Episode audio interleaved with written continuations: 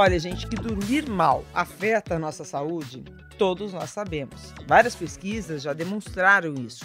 O que os estudos vêm demonstrando agora é o quanto noites mal dormidas podem afetar a nossa vida sexual.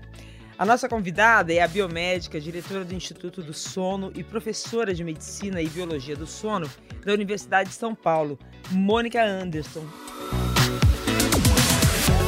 Nossa, que assunto interessante, hein, Mônica? Seja muito bem-vinda. Muito obrigada e fico feliz pela oportunidade da gente falar de sono e sexo. Não é, menina? É uma coisa que a gente não faz muita relação, né? Você tem toda a razão. Na hora que você mencionou essa cascata de alterações que a gente tem quando a gente não dorme, as pessoas sempre atribuem maior risco de diabetes, alterações cardiovasculares, oscilação de humor, mas a sexualidade, que é um dos pilares da qualidade de vida, as pessoas falam um pouco. E o que os estudos mostram de forma contundente é quanto menos sono nós temos, pior é o nosso desempenho sexual. A função sexual, Renata, fica comprometida, homens e mulheres. E seria menos sono ou menos qualidade de sono? Embora nós tenhamos estudos sobre sono e sexualidade, ainda não são muitos. Não sei por que um tema tão instigante, tão incrivelmente é, satisfatório, porque instiga a curiosidade, não tem tantos estudos como se a gente pensasse em sono e memória, por exemplo. Então, como eu mencionei, são poucos estudos, mas o que a maior parte dos estudos aponta é que a quantidade de sono inferior ao que se espera, que o indivíduo precisa, vai levar uma função sexual comprometida. Mas a qualidade de sono também é fundamental, Renato. E uma função sexual comprometida pode ser várias coisas, né? Olha, eu só quero sair desse podcast hoje sabendo quantas horas por dia, por noite eu tenho que dormir para ter uma vida sexual sadia, satisfatória, tá bom? então vamos lá. Nos homens, uma função sexual comprometida é disfunção erétil, ejaculação precoce, dificuldade de atingir o orgasmo. Tudo isso a gente chama né, de alteração da função sexual. Nas mulheres, ao, ao, ao, ponto que a privação de sono, a diminuição do tempo de sono mais afeta, adivinha qual é? Desejo. Libido. Quanto menos sono de qualidade, de quantidade que a gente tem, menor é a procura por uma situação sexual, que pode ser masturbação. Então, a privação de sono também afeta a masturbação, a pessoa não tem vontade, ela vai afetar o interesse de buscar uma parceira, um parceiro, e aí estou falando mais nas mulheres, e ainda a satisfação sexual, ou seja, o orgasmo. Privação de sono afeta todos esses aspectos da vida sexual de uma mulher, por exemplo. Gente, isso é muito grave. Muito. Tem uma pesquisa que mostra que mulheres que dormiram menos de seis horas por noite, elas tiveram menor frequência de encontros sexuais e menor prazer em cada uma das relações. Esse estudo foi feito em 2009 e um, na revista mais importante na área de sexualidade. E, e o que é pior? É uma noite com menos horas dormidas ou uma noite mal dormida, aquela que se acorda toda hora? Eu vou dizer que é a somatória. As seis horas de sono vale para homem e para mulher também? Um mínimo? Esse estudo foi feito só com mulheres, mas outros estudos em homens mostram que dormir de forma fragmentada, dorme, acorda, dorme, acorda, ou menos horas que o ideal, leva a ter mais dificuldade erétil e mais problemas ejaculatórios. Mas a parte do homem é a ereção que é prejudicada. E essa história de que, é, na verdade, cada um tem um número de horas ideal. Ah, você andou estudando sobre isso, né, Renata? Sou interessada. É muito importante é, isso que você mencionou. As pessoas acabam lendo na mídia que precisam dormir entre 7 e 8 horas. Isso é muito ruim, porque nós temos pessoas que precisam de mais de 9 horas de sono para se sentirem plenas, aptas a começar seu dia. Aí você imagina uma pessoa que precisa dormir 9 horas, e ela lê que tem que ser de 7 a 8. Ela acha que ela está dormindo além. E uma pessoa que com 5 horas é, é, suficiente, também existe? Existe que são os pequenos dormidores. Aquele que precisa mais de 9 horas, a gente chama de grande dormidor. Então, o grande dormidor, às vezes, ele lê esse número 7 a 8, ele tenta reduzir, o que é prejudicial para ele. E há indivíduos que são os pequenos dormidores. Eles se satisfazem, eles têm todos os ciclos de sono necessários e na quantidade necessária, em 5 horas e meia, por exemplo. E aí ele acha que ele precisa dormir mais, só que ele não foi programado para isso. Então, o que é importante dizer é que esse estudo de 6 horas eram mulheres que precisavam de mais de 7 a 8 horas de sono. Então, elas foram privadas de sono de uma a duas horas. E como que a gente descobre quantas horas de sono a gente precisa? É testando mesmo no dia a dia? Ótima pergunta. É quando você acorda sem despertador sem estímulo, você acorda naturalmente. Aí não pode nem de deixar aquela luzinha acesa que ela vai te acordar, aquela, na verdade, aquela janela aberta para entrar a luz do dia, porque ela vai te acordar. É quarto escuro. Quarto escuro, você dormir na hora que você tem sono e não procrastinar. Um bom uh, momento para se fazer esse teste é nas férias. Porque aí você não tem nenhuma demanda profissional, você vai dormir quando você começar a ter sinais de sono, é bocejar, começar a sentir né, a redução da sua atenção com o ambiente, começar a vir o sono mesmo, você ir para a cama, adormecer e só acordar quando o sono acabou. E aí você fala, nossa, curiosamente eu gosto de dormir das 11 às 8 da manhã, por exemplo. Você faz isso por dias repetidos e aí você descobre qual é o teu horário ideal de sono e quantas horas você gostaria de dormir. Essa é a forma que a gente desenha um que a gente chama né, de cronotipo, que horas a pessoa gostaria de dormir, mais de madrugada ou mais cedo, e quantas horas ela precisa. Bom, descoberto isso, é, uma noite mal dormida já é capaz de prejudicar a sua vida sexual ou exige que isso venha acontecendo durante um certo tempo? Aí que tá. Uma noite não vai afetar, e há estudos em homens mostrando que acordar o indivíduo às três horas da manhã e não deixá-lo dormir mais aumenta a motivação sexual para os homens. Eles começam a buscar mais imagens, mais masturbação e essas imagens de conteúdo erótico. Gente, vai ter mulher acordando os homens às três horas da manhã. Meu filho tá ruim aqui a situação em casa. Vamos melhorar isso? Amor, acorda aí três horas da manhã. Sério, essa pesquisa não, para mim não faz muito sentido. Pois é, foi feita na década de 80, Renata. Então tem isso. Mas tem um princípio atrás disso. Todas as vezes que a gente sonha, e a gente sonha quatro a seis vezes por noite, é liberada testosterona, o hormônio sexual masculino principal que nós temos. O homem, ele tem mais testosterona no final da madrugada, no começo da manhã, do que de noite.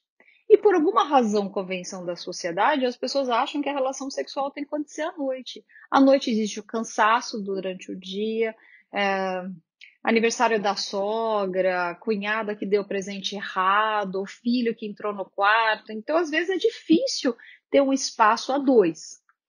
De manhã, a testosterona está mais alta. Hein? De manhã é um momento propício. Para quem? Para quem gosta de acordar cedo. Porque imagina, uma mulher que gosta de acordar às 11 horas da manhã, o marido gosta de acordar às 5 e meia, às 5 e meia, se acordar ela, vai ser iminência de um divórcio. Sim, porque ele vai querer ela, não, óbvio. Então a gente tem que regular, a, a, como se já não bastassem as dificuldades num casamento, a gente tem que agora equilibrar, sincronizar os cronotipos. Gostei da frase, sincronizar os cronotipos. Esse é um bom caminho para uma relação sexual mais satisfatória. E o sono em dia. Então, assim, é, brincadeiras à parte, uma noite não vai afetar a vida sexual de ninguém. No caso dos homens, poderia eventualmente talvez aumentar a motivação, interesse por sexo, mas a partir de duas, três, quatro, cinco noites, e a nossa sociedade não é de uma semana de privação de sono, né, Renata? A gente tem uma sociedade que é cronicamente em débito de sono.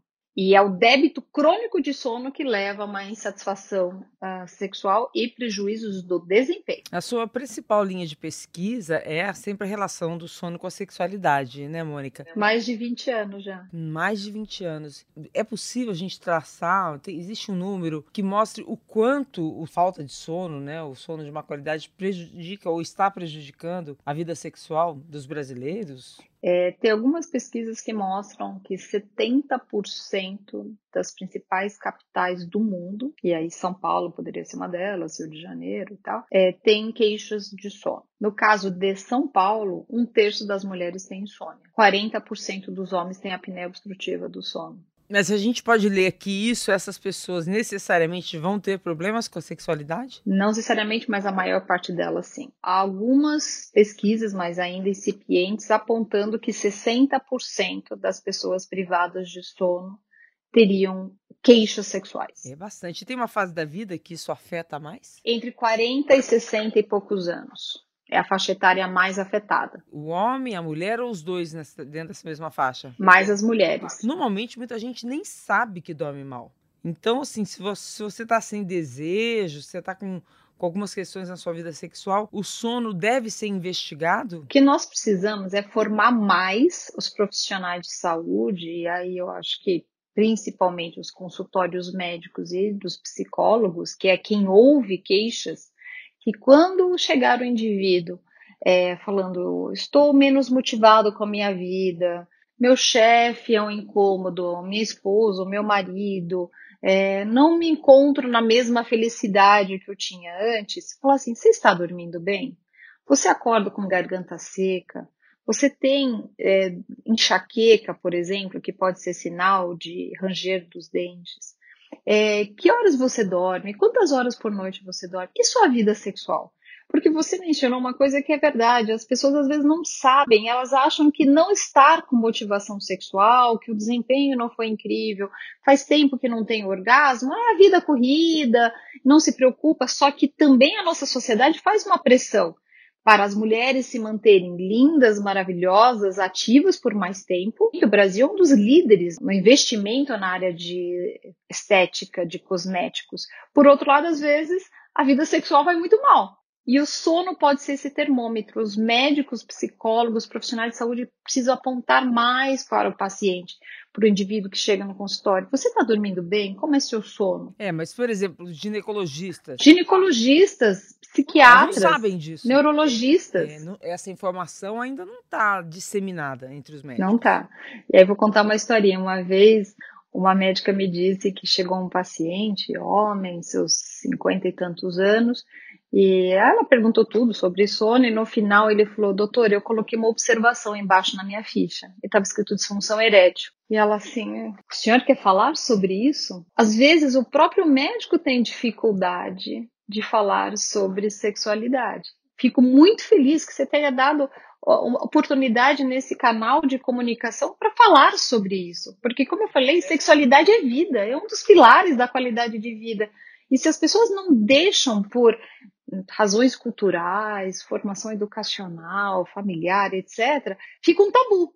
E aí você tem um jovem que tem dificuldade de iniciar a vida sexual, privadíssimo de sono, porque os jovens estão aí, baladas e curtindo, e você tem aquele sujeito com mais idade que fala, ai, será que era assim o fim da minha vida sexual? E não precisa ser. Pois é, é sempre parte do princípio de que a gente precisa falar sobre sexo e sobre sexualidade de maneira normalizada, né? Normalizar isso, né? Porque se você não fala, como é que você vai descobrir que você tem um problema? Como é que você vai incentivar, né? uma pesquisa que, que busque isso, né? As pesquisas de sono têm descoberto muitos, muitas disfunções, né? Eu, eu queria até que você enumerasse aqui para gente como que as pessoas podem prestar atenção. Prestar atenção se o sono é fragmentado, se acorda e dorme, se acorda cansado, Uh, se tem dificuldade de pegar no sono, se tem insônia e não consegue dormir uma noite inteira. O que mais, Mônica? Então vamos lá. Insônia. Há três formas de insônia: a dificuldade de iniciar o sono, que é a mais conhecida, que é a pessoa que frita os problemas na cama. Tem a segunda forma de insônia, que a pessoa até dorme relativamente rápido. Quando eu falo rápido, é entre 20 minutos que é considerado normal. Aí ela dorme, ela acorda, ela dorme, ela acorda, ela dorme, ela acorda e ela tem a sensação que ela está acordando. Ela fala: Nossa, eu preciso pagar o aluguel. Ah, meu filho saiu de casa. Ai, será que eu vou ser promovida? E ela pensa nos problemas, dorme de novo.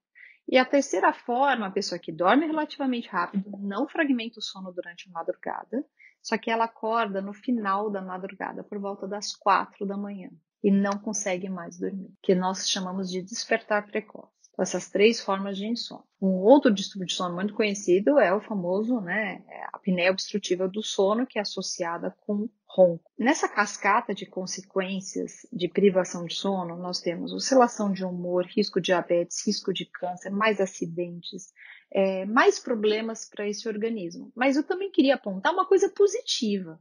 Os trabalhos mais recentes mostram que cada hora a mais de sono, dado a essa mulher, agora a gente está falando só de mulher, confere mais satisfação sexual. Isso não significa orgasmo, é satisfação. Uhum. E mais lubrificação vaginal. Olha. Tu tem esperança no final do túnel aí, Renato? É, que interessante. Você sabe que a minha nutricionista teve uma conversa muito séria comigo. Ela falou, se você tiver que optar entre, porque eu gosto de fazer exercício, tem que ser de manhã, porque eu não tenho tempo, durmo tarde. Falou, não, primeiro o sono, a prioridade é o sono. Depois, exercício físico. Eu fiquei muito espantada com essa orientação dela. Mas eu tô vendo que ela tá completamente correta, né? Porque realmente, vou te falar, minha vida deu uma melhorada. Eu fico mais descansada, menos mal-humorada até mais disposta para o exercício depois. Parabéns para sua nutricionista, porque ela podia muito bem advogar o contrário. E olha só a sociedade que a gente vive, uma sociedade que é privada de sono. A privação de sono favorece teu apetite para comidas hiperlipídicas e hipercalóricas, aquelas comidas gostosas. Quando nós estamos privados de sono, você não pensa numa salada de chuchu e um peito de frango sequinho na frigideira. Você pensa assim, uma pizza, chocolate, Nutella. Isso é alteração que a privação de sono nos causa. Ou seja, estava dizendo também que dormir bem emagrece. Opa! Ou não engorda, pelo menos. Ou não engorda, pelo menos. A privação de sono engorda. Isso é demonstrado de forma assim contundente em vários países. Privação de sono engorda. Privação de sono dá ansiedade. A ansiedade faz você comer. Aí o que, que a pessoa faz? Engordou 5 quilos nos últimos meses, ela se matricula numa academia às 5 da manhã que é mais privação de sono nas suas costas, que te deixa mais ansioso, mais irritado, vai comer mais, e assim o ciclo vicioso é péssimo. A sua nutricionista acertou em cheio. Na hora que você não acorda antes do seu horário ideal, você tem mais horas de sono, você tem mais o sono REM, lembra que libera alguns hormônios importantes, você se sente melhor, até para falar assim, olha, terminei hoje aqui meu programa mais cedo, eu tenho 25 minutos, eu vou fazer uma caminhada privado de sono, você não tem essa condição, porque aí você não tem vontade, disposição física. Você quer sentar no sofá e, infelizmente, a gente acaba ingerindo mais comida nesse momento. Ou seja, quem está nos ouvindo, a gente convida para uma reflexão mesmo sobre o seu sono para melhorar a qualidade de vida, seja na idade que for. E homens e mulheres, quem dorme pior? As mulheres, infelizmente, elas mostram pela insônia mais problemas para iniciar, manter o sono os homens têm problemas respiratórios. Normalmente é o homem que ronca. Então, aí a mulher dorme do lado desse homem que ronca, né? Isso que é duro. e homem ronca. Dormir ao lado de homem que ronca. É muito, muito ruim. Porque aí ela tem uma propensão à insônia, um terço das mulheres tem insônia, independente de quem está do quarto ao lado, né? Dormindo com ela. E além disso, você tem uma pessoa que ronca cria nessa mulher um ambiente muito adverso. Ela vai deitar, ela já tem medo daquele ruído muito alto. E ela acaba criando uma insônia por causa do parceiro. Neste caso, o ideal seriam dois quartos. Nesse quesito, dois quartos podem ser importantes sempre, né? Pode ser importante sempre. Há casais que se dão muito bem por anos, só que o que a gente, voltando à parte do sexo, o que não pode perder é a cumplicidade sexual é o ato de dormir, de ter a fase REM e não REM que é feita no outro quarto, mas o carinho, né? Todo o ambiente, que não é só o sexo, o ambiente afetivo do casal precisa ser mantido, mesmo se os colchões não forem lado a lado. Você está acabando com dormir de conchinha. É bom dormir de conchinha. o que não pode é dormir com 75 decibéis do lado. Exatamente. Bom, e como é que a gente melhora esse sono? Existe um termo aí que é a higiene do sono, né? Como escovar os dentes todos os dias antes de dormir. O que seria essa higiene do sono? Eu vou contar uma historinha aqui. A minha avó Ana, ela teve seis filhos, uma vida muito difícil. A hora que ela deitava na cama, eu tenho certeza que minha avó tinha muitos problemas, né? Ela pegava o terço e ela começava a rezar. Ela não conseguia chegar na terceira conta, ali que ela já dormia. Por quê? Ela só pegava o terço na hora que ela deitava para dormir. E o que, que nós fazemos? Eu vou dar o meu exemplo. Na hora que eu vou deitar, eu penso assim: será que eu mandei a resposta para Duda? Será que eu preenchi o meu formulário lá do trabalho? Será que eu preparei as atividades da, da família para amanhã? Será que eu planejei o que eu vou fazer semana que vem? Nós deitamos e a gente planeja, o que é muito ruim. Você leva o hormônio de estresse e afasta o início do sono. O que, que a gente deveria fazer? Condicionamento. Então a gente deixa os problemas do lado de fora. Há quem recomende, Renato, um caderno. Você anota antes de deitar tudo que você acha que você precisa fazer ali um registro. No dia seguinte, eu faço isso. Isso, para você não levar isso para o quarto e para o seu sono. Deitou, você tem que fazer um ritual. Aí, né, você brincou de, de escovar os dentes, mas é, é, isso, é um ritual. Que momento você gostaria de diminuir a luminosidade da casa? Começar a fazer esse momento, essa transição de relaxamento? Eu sempre digo, DRs a gente faz de manhã, sempre. Na hora que você sair de casa, dá uns 20 minutos antes, chega e fala: precisamos conversar seriamente. À noite, nunca porque a mulher fica ruminando a DR, as reflexões que vêm a posteriori da DR e o homem faz o quê? Dorme. O que é ruim, porque irrita. Então, DR nunca à noite, à noite só atividades relaxantes. Ainda, evitar bebidas estimulantes. Então, assim, você não vai tomar um copo de café expresso e meia hora depois iniciar o sono. Ainda que há umas exceções aí de algumas pessoas que fazem isso, mas não é recomendado. Televisão no quarto? Pode. Pode, desde que não te atrapalhe. Se um dos indivíduos daquele casal não consegue dormir, acabou. Não deve se ter televisão no quarto. Dispositivos eletrônicos. Tentar afastá-los pelo menos uma hora antes do início do sono. Para quem tem ah, uma influência forte, né? Vai procurar informação nas redes sociais e ver alguma coisa que você não admira, que você não gosta, aí você fica chateada ou nossa, desperta N sentimentos, então afasta, não olhe antes de dormir. Mas de todas as medidas de higiene do sono, a mais importante se chama regularidade. Acordar e dormir nos mesmos horários. O nosso cérebro não gosta de dormir um dia meia-noite, outro dia tentar dormir às 9h45 da noite. Ele não sabe fazer isso. Hum. E aí começa a provocar uma insônia ambiental. Ah, regularidade é mais importante que tudo isso. Tudo isso. Ah, a vida permite isso? É difícil. Mas assim, eu também não gosto de nada muito engessado. Vamos imaginar de segunda a sexta, segunda a quinta, que né, tem as atividades profissionais, manter a regularidade da melhor forma. É às 23 horas, o melhor que aquela família consegue fazer? Então é 23, será que 22 e 45? Tentar fazer um pouco esse exercício, essa dinâmica familiar modificada. No final de semana, ninguém está dizendo para não sair para jantar, assistir um show, assistir um programa dominical. Lógico que é possível. Só que tá lembrar de não né? extrapolar né? isso. Dura quando você quebra ritmo. Você vai de quinta-feira dormindo às 23 horas para sexta, sábado dormindo às 5 e meia da manhã. Aí fica difícil. Entendi. Bom, então vamos às perguntas dos nossos ouvintes. A primeira veio sem identificação, ela prefere não se identificar. Como superar o efeito colateral de medicamentos e ter qualidade no sono, principalmente com a idade?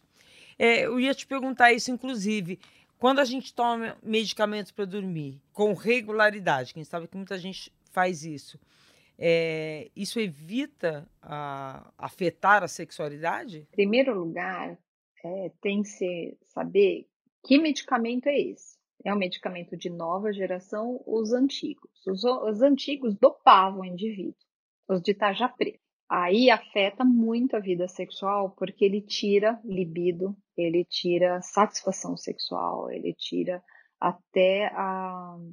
Fica mais difícil de ter um orgasmo.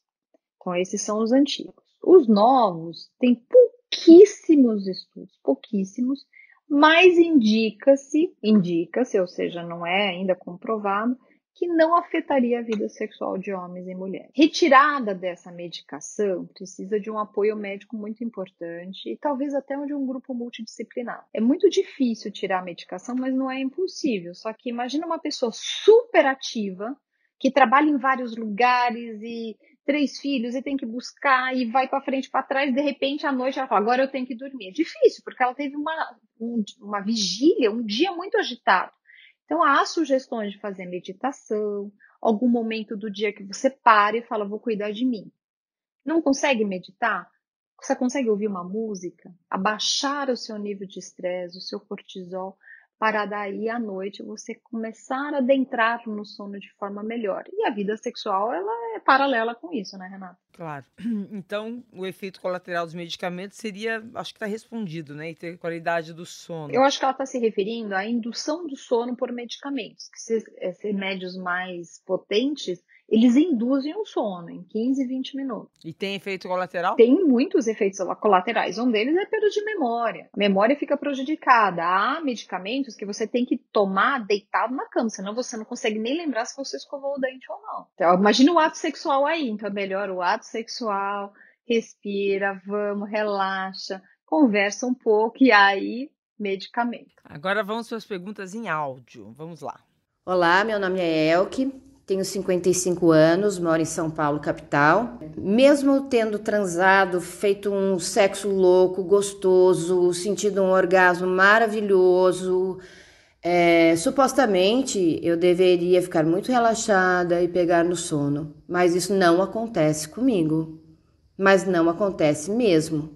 Nem que eu tenha mais do que um orgasmo, algo que também acontece às vezes. Simplesmente não durmo logo em seguida. Eu levo às vezes uma hora, uma hora e meia para pegar no sono. Ok, meu sono não é dos melhores, nunca foi. Isso é normal? Tô me achando estranha. É o que eu fico muito feliz com o seu relato. Olha só, totalmente normal. Mais de 50% das mulheres não conseguem atingir o orgasmo. E você consegue. Dois numa noite? Poxa! Eu fico muito feliz. Enquanto algumas pessoas relaxam, outras pelo ato sexual, se, se, o cérebro fica em muita agitação, que a gente chama de desincronização cortical. Ou seja, nós temos substâncias no cérebro da vigília, da expectativa, do bem-estar, do bem-querer.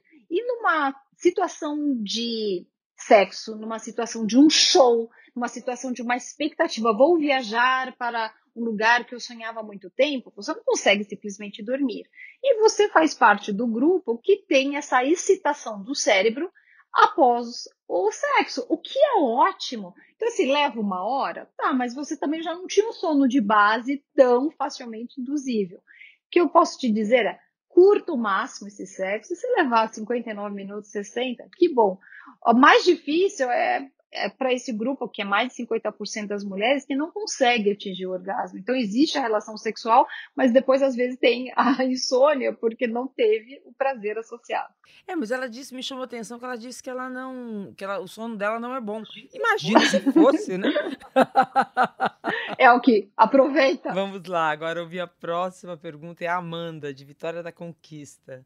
Meu nome é Amanda, tenho 33 anos e moro em Vitória da Conquista, Bahia.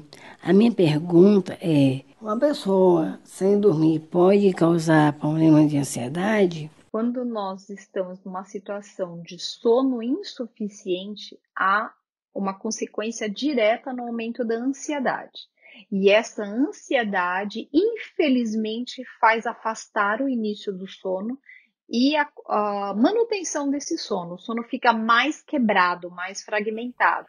Vira um círculo vicioso. Você tá, se dorme pouco, fica ansiosa e dorme menos ainda porque está ansiosa e não sai desse círculo. E aí lembra a história da comida? Mais ansiedade, mais chocolate, mais comidas que engordam, que leva a mais insatisfação, que leva a mais insônia. A insônia leva a mais ansiedade assim todos os problemas se agravam. E aí, talvez o, as pessoas procuram tantas eh, medidas para diminuir a ansiedade, a, gente pode dizer que um, um, sono de boa qualidade ajudaria muito. O difícil é quebrar esse ciclo. Uma opção, é, antes de ir para os medicamentos controlados, é fazer essas medidas que você menciona muito bem, a higiene de sono. Nós temos pelo menos 10 medidas que devem ser incorporadas para reduzir a tentativa de redução da ansiedade.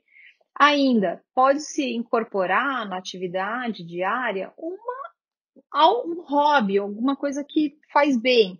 Por exemplo, você falou do exercício. Tem pessoas que odeiam fazer exercício. Então não faz exercício, faz uma outra medida que te dê prazer, para tentar quebrar a ansiedade.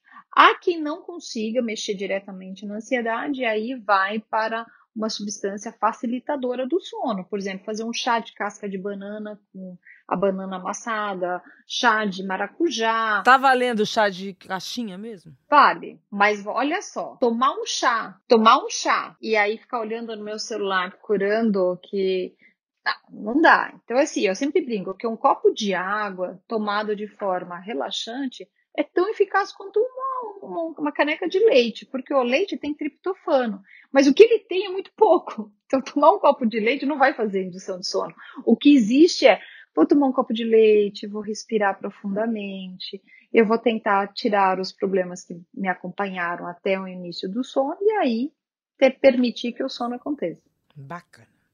É, só uma pergunta: a, a luminosidade é um fator importante na hora de dormir? Um quarto claro, mais claro, um quarto mais escuro? A luminosidade é muito importante, Renato.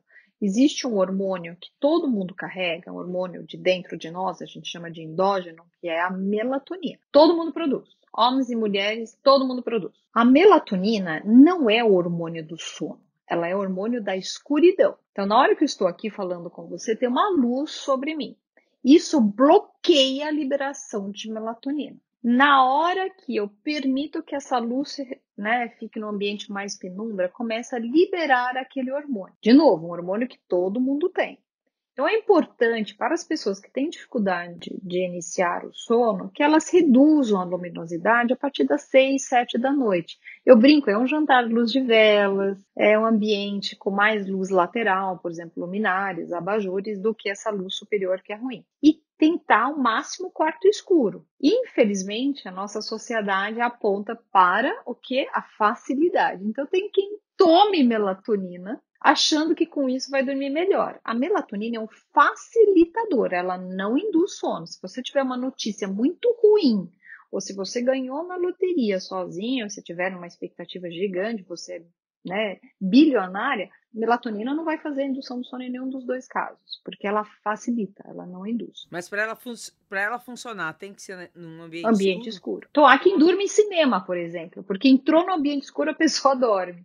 O que é importante também, por exemplo, criar. Mas tem a tela. A né? tela, os dispositivos celulares. Imagina só, deixar uma criança na tela, de repente a mãe fala, agora você tem que dormir. Só que, aí vou abrir a oportunidade aqui, a luz é muito prejudicial para o sono. Só que tem uma coisa pior nos dispositivos eletrônicos do que a luz, que é a atividade interativa. O cérebro cria expectativa na hora que eu estou é, no celular, no computador, no videogame. E essa atividade interativa de pergunta e resposta para o meu cérebro que excita meu cérebro e afasta o início do sono. Entendi. Bom, vamos à última pergunta então, da Márcia de Fortaleza. Oi, eu sou a Márcia, tenho 29 anos, moro em Fortaleza. E a minha pergunta é se é verdade que uma noite mal dormida ou uma noite não dormida nunca é recuperada. Eu já ouvi isso várias vezes e isso me preocupa porque, como eu tenho um dia a dia muito corrido, eu saio de casa às seis da manhã e volto às nove ou às dez da noite por conta de trabalho, faculdade, estágio. Tem noites que eu não consigo dormir porque eu tenho trabalhos para fazer, tenho textos para ler ou por preocupações mesmo e não consigo dormir. Então tem noites que eu durmo três, três horas por noite ou duas horas por noite. Muito pouco. Eu não vou aqui dizer algo que é impossível para sua vida hoje, né? Trabalho, estudo, de dobrar esse tempo de sono para seis, sete horas. Mas pelo menos quatro horas. Quatro horas é aquilo que a gente chama de sono essencial. No sono essencial, você tem todas as fases numa quantidade menor. Você perde o extra, que, o que a gente chama de sono acessório, mas ele não é menos importante. A somatória dos dois é que dá a qualidade do sono.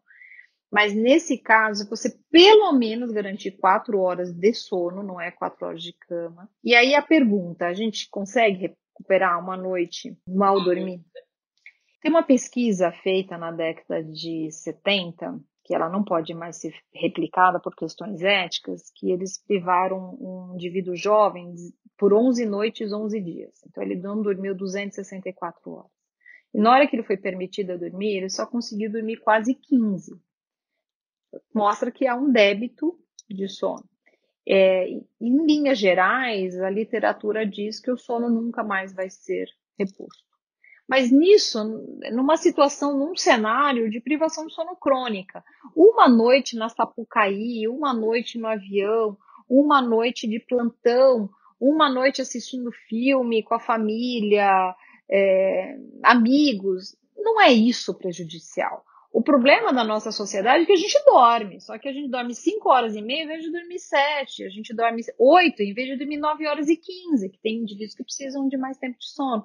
Então, assim, no seu caso, o que eu sinto da nossa participante, nossa ouvinte, é que ela está fazendo essa privação de sono crônica.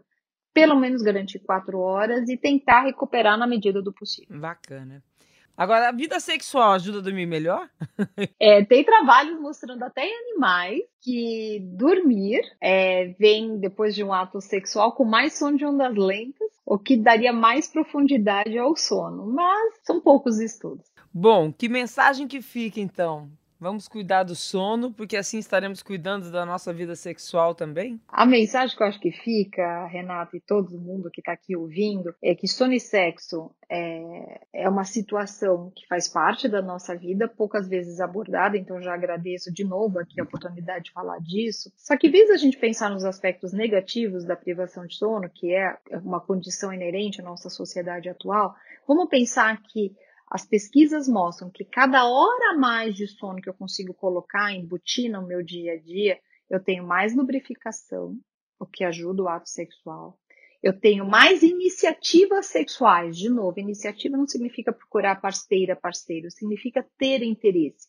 De novo, pode ser se tocar, pode ser tocar o próximo e mais satisfação no ato sexual. Não precisamos chegar a dois orgasmos, que nem a nossa participante, que né, nem todo mundo tem essa meta, mas a meta de ter uma hora a mais de sono confere mais satisfação como um todo na minha vida sexual, eu acho que vai deixar muito mais pessoas felizes. Felicidade espanta, ansiedade faz um sono melhor e assim nossa vida entra em equilíbrio melhor também. E eu tô colocando uma hora a mais de sono na minha vida a partir de hoje. Eu já tô tentando faz tempo.